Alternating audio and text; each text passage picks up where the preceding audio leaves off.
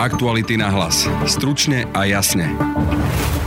Šéf kriminálneho úradu finančnej správy Ludovít Mako, blízky Bederovcom, odmieta vysvetliť svoje majetky, vlastní viac nehnuteľností, a to aj takých, ktoré sa dajú využívať na podnikanie, ktoré má jeho úrad kontrolovať, viac povie Martin Turček. V tej žiadosti verejný funkcionár, ktorý podnikať nemôže, hovorí o realizácii svojho podnikateľského zámeru. Budúca prezidentka Zuzana Čaputová predstavila tým ľudí, ktorí jej budú radiť ohľadom menšín, ale napríklad aj cudzincov na Slovensku a migrácie. Budete počuť rozhovor s členkou tohto týmu Elenou Galovou Kriglerovou. Keď Richard Sulik hovorí, že náš integračný potenciál je nula, tak klame, pretože sme tu mali oveľa viac žiadateľov o azyl, oveľa viac sme zvládli prijať týchto ľudí a sú krajiny, ktoré sú podobne veľké ako Slovensko a zvládajú prijať utečencov. Počúvate podcast Aktuality na hlas, moje meno je Peter Hanák.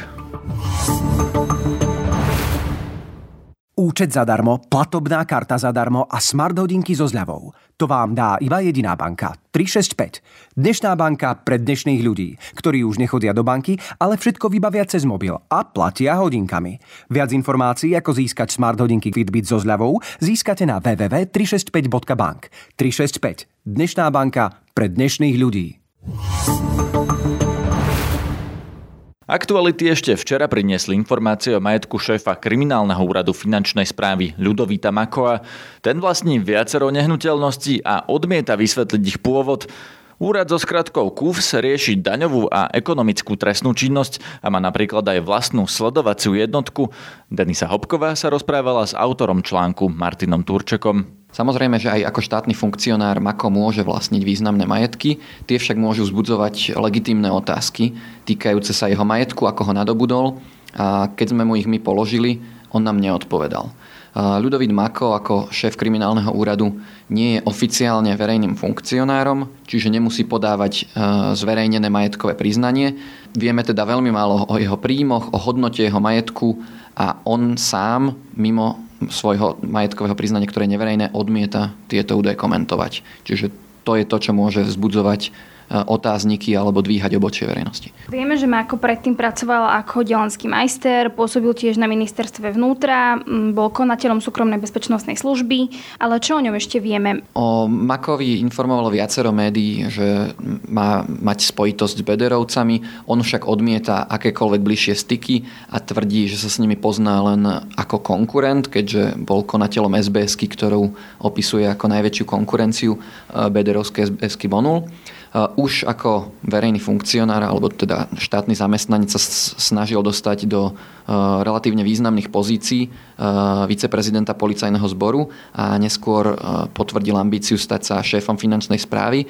Ani jedna z týchto ambícií mu však nevyšla. Naposledy minister tvrdil, že nerozmýšľa o tom, že by Makoa vymenoval za šéfa finančnej správy. Aké majetky má vlastniť? Na čo všetko ste prišli v tom článku?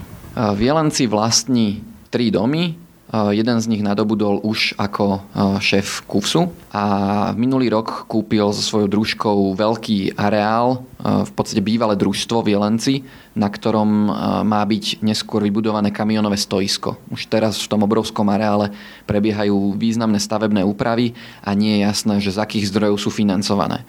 Ľudovín Mako predtým podnikal alebo bol konateľom významnej SBSky, čiže určite mal nejaké príjmy.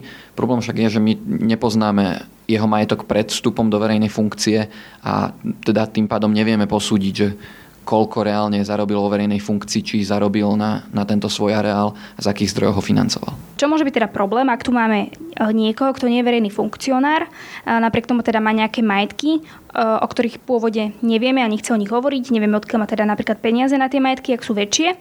V čom teda môže byť ten problém a prečo by sme mali vedieť o majetkoch takýchto ľudí? To je v podstate celý princíp majetkových priznaní, ktoré na, Slovensku máme veľmi slabé oproti zahraničiu, čo tvrdí aj Ksenia Makarová z nadácie Zastavme korupciu, aby sme vedeli skontrolovať činnosť verejných funkcionárov ideálne rok po roku a porovnať si, či naozaj nadobudajú majetok len v súlade s ich oficiálnymi príjmami. Problém je, ak pod zverejňované majetkové priznania nespadajú vysokí a veľmi dôležití e, verejní funkcionári, ktorým určite šéf kriminálneho úradu finančnej správy je.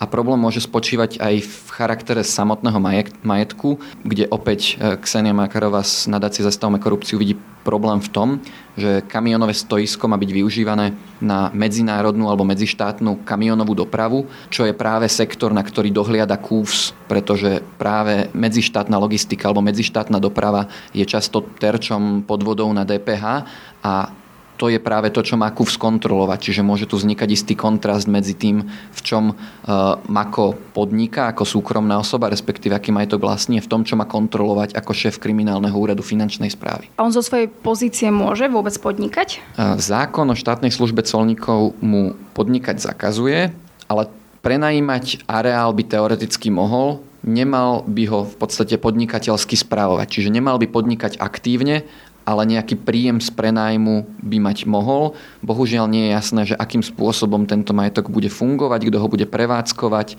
Ľudovít Mako v minulosti žiadal obec Žirany o odkúpenie podobného majetku, kde deklaroval zámer podnikať na ňom prostredníctvom SROčky. Nenapísal priamo, že svoje SROčky, ale naozaj v tej žiadosti verejný funkcionár, ktorý podnikať nemôže, hovorí o realizácii svojho podnikateľského zámeru, čo je mm, pri najmenšom zvláštne. Ty v článku aj spomínaš jeho partnerku Dagmar Kapusníkovu. Čo nevieme, kto to je? Dagmar Kapusníková je družka Ľudovita Maková, pracuje ako finančná riaditeľka vo významnej SBSK Lama SK, ktorá má tržby nad 10 miliónmi eur. V Jelenci prevádzkuje reštauráciu a v minulosti podnikala napríklad s Marekom Polačekom, ktorý má, ktorého firma má dnes problémy s daňami a v tejto firme bola spolu s Polačekom polovičná vlastníčka jej podiel na základnom imaní firmy bol až vo výške 165 tisíc eur, ale nepodarilo sa nám ju skontaktovať, aby sme sa jej spýtali, odkiaľ pochádzali tieto prostriedky, ako sa dostala k Polačekovi, či vie, že má problémy s daňami a tak ďalej. Budúca prezidentka Zuzana Čaputová predstavila tým ľudí, ktorí jej budú radiť ohľadom menšín, v ktorom sú zástupcovia maďarskej, rómskej a rusinskej menšiny a za ostatné a nové menšiny je tam Elena Galová Kriglerová z Centra pre výskum etnicity a kultúry. Pýtal som sa jej, na čo bude tento nový poradný orgán. V podstate ide o poradný odborný orgán, to znamená, že e, ide o orgán, kde by menšiny, rôzne zástupcovia, zástupkyne menšín, ale aj ja ako odborníčka na túto tému by sme mali pani prezidentke e, radiť v tom, aká je situácia menší na Slovensku a prostredníctvom tohto poradného orgánu dať tým menšinám vlastne hlas v spoločnosti. Čo môže prezidentka vlastne ohľadom menšín urobiť? E, veľmi dôležité na Slovensku podľa mňa je symbolická politika. To znamená e, poukázať na to, že Slovensko nie je len krajina Slovákov. Na Slovensku žije takmer 20% populácie sú menšiny a žije tu už 120 tisíc cudzincov. Takže hovoriť o tom, že sme naozaj veľmi rozmanitá krajina a táto rozmanitosť je skôr príležitosťou pre našu krajinu sa rozvíjať ako nejakou hrozbou. Ale čo to znamená v praxi? Že čo bude Zuzana Čaputová ako prezidentka robiť? Hovoríte, že symbolická politika. To znamená, že bude aj podporovať napríklad nejaké zmeny zákonov, ktoré sa týkajú menšín, alebo ako si to máme predstaviť? Myslím, že môže do verejného diskurzu do, e, prinášať témy, ktoré tieto jednotlivé menšiny trápia, ich e, práva, ich menšinové otázky ako keby. Samozrejme aj pri príjmaní legislatívy môže vstupovať do, do diskusie o tom, aké jednotlivé zákony budú mať dopady na jednotlivé menšiny a e, zároveň môže vytvárať ako keby taký most alebo dialog medzi menšinami a väčšinovou spoločnosťou. A čo budete konkrétne radiť, aby čo zmenila na situácii menšín na Slovensku a akým spôsobom? Ja z môjho pohľadu, ja som sociologička, odborníčka, venujem sa už 15 rokov téme integrácie menšín aj interetnickým vzťahom na Slovensku, takže ja vidím svoju úlohu predovšetkým v tom, aby sme e, vnímali Slovensko rozmanitejšie, ako sme ho vnímali doposiaľ. Takže budete radiť, aby to len dostávalo do verejnej diskusie, alebo čo, čo konkrétne? Máte nejaký návrh, že toto treba zmeniť na situácii menšina, prezidentka to môže urobiť? V tomto je veľmi e, pozitívne to, že e, ten poradný orgán je zložený z príslušníkov a príslušníčok viacerých menšín, čiže napríklad ľudia z maďarskej menšiny môžu prichádzať so svojimi nápadmi, so svojimi názormi na to, čo treba v krajine meniť. To isté platí aj pre Rómov, aj pre rusínsku menšinu. Čiže, čiže tam sa bude vlastne skladať ako keby názory tých e, jednotlivých menšín. Ja by som mala byť odborníčkou pre nové menšiny a, a prinášať práve taký možno, že dialog medzi tými rôznymi skupinami. Predtým, než sa ešte dostaneme e, k tomu, čo sú to nové menšiny, zopakujem tú otázku, že či máte konkrétny návrh, čo treba zmeniť, čo poviete prezidentke, keď, keď nastúpi ona do funkcie a vy jej vlastne začnete v tom radiť, že toto je jedna, dve alebo tri dôležité veci, ktoré sú problém a ktoré trápia menšiny a treba ich zmeniť. Tam je problém, že my nevieme povedať jednu, dve, tri veci, ktoré trápia všetky menšiny, lebo každá menšina má nejakú vlastnú situáciu. Napríklad v prípade maďarskej menšiny e, dochádza e, pomerne veľa k asimilácii. To znamená, že čoraz menej ľudí sa e, hlási k maďarskej národnosti. Napríklad sú, začínajú byť celkom problémy aj s menšinovým školstvom. To je pomerne dosť veľká téma, o ktorej bude treba hovoriť v prípade aj napríklad rusinskej menšiny, ale aj maďarskej menšiny rómska problematika je veľmi komplexná, čiže tam je, tam je veľa tém, o ktorých e, bude treba, ktoré bude treba dostávať ako keby do, do povedomia. Čiže tam bude závisieť na to, čo tie jednotlivé menšiny prinesú. A v tom je tá e, veľká výhoda, že oni sami svojim vlastným hlasom, tým menšinovým hlasom môžu prispieť k tejto diskusii. No a znova, čo konkrétne budete radiť vy, prezidentke, aby urobila? Alebo čoho, aby sa zastala, ktoré myšlienky, čo by mala presadzovať, keď bude hovoriť o právach nových menšín, ktoré zastupujete v tom poradnom orgáne vy?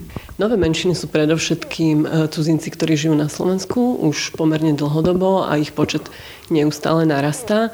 Je to téma, ktorej nie je venovaná príliš veľká pozornosť, lebo väčšinou sa hovorí iba o, o tom, že či nás ohrozuje migrácia alebo neohrozuje, ale nehovoríme o cudzincoch, ktorí už tu žijú na Slovensku, e, s akými problémami sa stretávajú, aké majú bariéry e, integrácie, ale napríklad aj s nenávistnými prejavmi, ktoré, s ktorými sa stretávajú. Čiže ja budem hovoriť práve o e, možnostiach, ako čo najlepšie cudzincov zapájať do života spoločnosti, aké napríklad úlohy majú samozprávy, ako môže prezidentka komunikovať e, s jednotlivými orgánmi verejnej moci, s ministerstvami, ktoré majú na starosti integráciu cudzincov a, a takéto témy. Kto sú tí ľudia?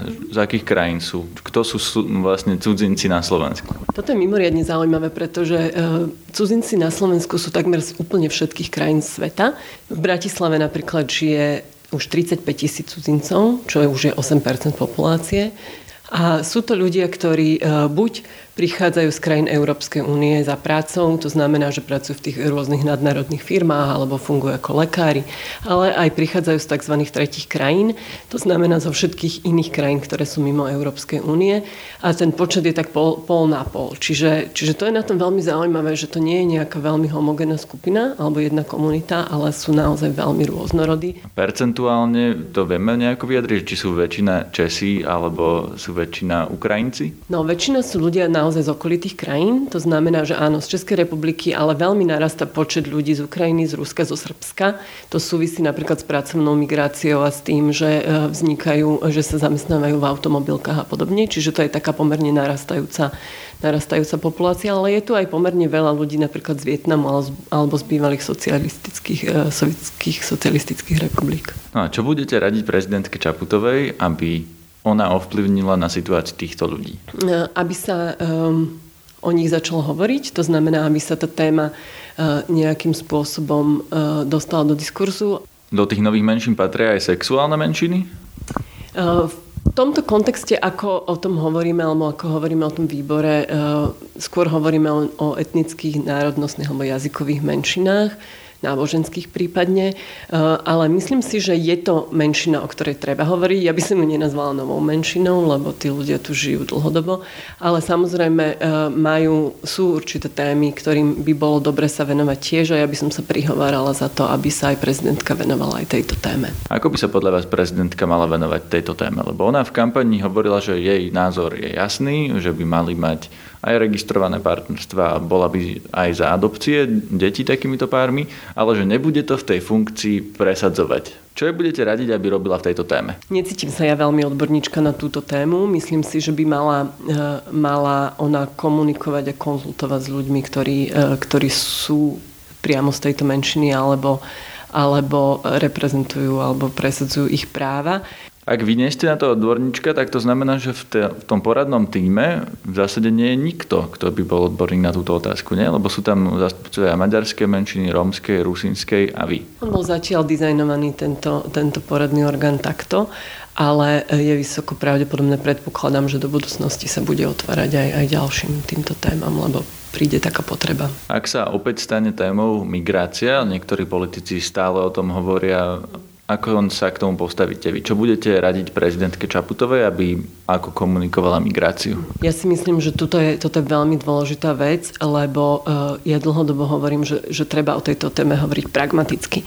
To znamená, že máme určité medzinárodné dohovory a uh, veci, ku ktorým sme sa zaviazali a zároveň netreba zbytočne do toho vnášať nejaké vášne na akejkoľvek strane. To znamená, treba hovoriť o tom, že máme nejakú legislatívu, ktorá upravuje, akých ľudí tu môžeme príjmať. Ak, ak zase vznikne nejaká, nejaká hystéria okolo, okolo tejto témy, tak podľa mňa ju treba predovšetkým upokojovať tak, aby sme ukázali, že aj v minulosti sme tu mali ľudí, ktorí e, prichádzali, žiadali o azyl a to boli tisíce ľudí. Vždy sa to v tejto krajine zvládlo a netreba e, z toho robiť príliš veľkého strašiaka. Toto je podľa mňa absolútne kľúčová vec, dívať sa na túto tému bez nejakých extrémnych emócií a skôr pragmaticky. To je možno želanie, ale ale tie emócie v tej téme sú. Aj rôzne konšpiračné portály to prinášajú, prinášajú to politici naprieč politickým spektrom, a to od Richarda Sulíka po Mariana Kotlebu. Nemyslíte, že, že by bolo dobré, aby tam niekto aj z opačnej strany názorového spektra priniesol nejakú emociu? Uh, áno, v tom zmysle áno, ale skôr uh, v zmysle vyvažovania ako, ako nejakého... Ja si myslím, že by sme o tom nemali, nemali hovoriť hystericky. To je podľa mňa veľmi kľúčová vec. Vieme dostať do diskusie otázku, koľko ľudí vieme na Slovensku prijať. Keď Richard Sulik hovorí, že, že uh, naša, in, náš integračný potenciál je nula, tak klame, pretože sme tu mali oveľa viac žiadateľov o azyl, oveľa viac sme e, zvládli prijať týchto ľudí a sú krajiny, ktoré sú podobne veľké ako Slovensko a zvládajú prijať utečencov. Čiže to je to vyvažovanie, že nemusíme my otvoriť dvere a prijať úplne všetkých ľudí, ale, ale e, doniesť normálnu, racionálnu debatu o tom, koľko ľudí vieme prijať, za akých okolností, ako sa vieme o to postarať, ako vieme zabezpečiť, aby sa ostatní obyvateľia nemuseli obávať, aby títo ľudia boli integrovaní, aby neboli vylúčení zo spoločnosti. Toto by malo byť predmetom diskusie a nie to, že či a akým spôsobom nás ohrozujú títo ľudia. Ak bude prezidentka stať pred otázkou, koľko ľudí by sme mali prijať, čo by ste poradili? To, toto je podľa mňa ťažká otázka v tejto chvíli povedať, že presne koľko ľudí, ale, ale um, podľa mňa sú to tisíce ľudí, o ktorých by sme vedeli povedať, že vieme, alebo stovky tisíce ľudí dlhodobo by sme, by sme sa vedeli po, po uh, myslím si, že postarať o, o utečencov. Ja si nemyslím, že to je téma, pretože uh, počet žiadateľov o azyl na Slovensku výrazne klesá a momentálne sú to uh, ani nie stovky.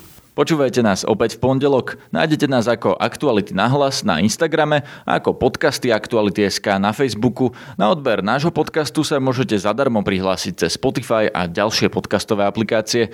Na dnešnej relácii spolupracovali Martin Turček a Denisa Hopková. Zdraví vás Peter Hanák. Aktuality na hlas. Stručne a jasne.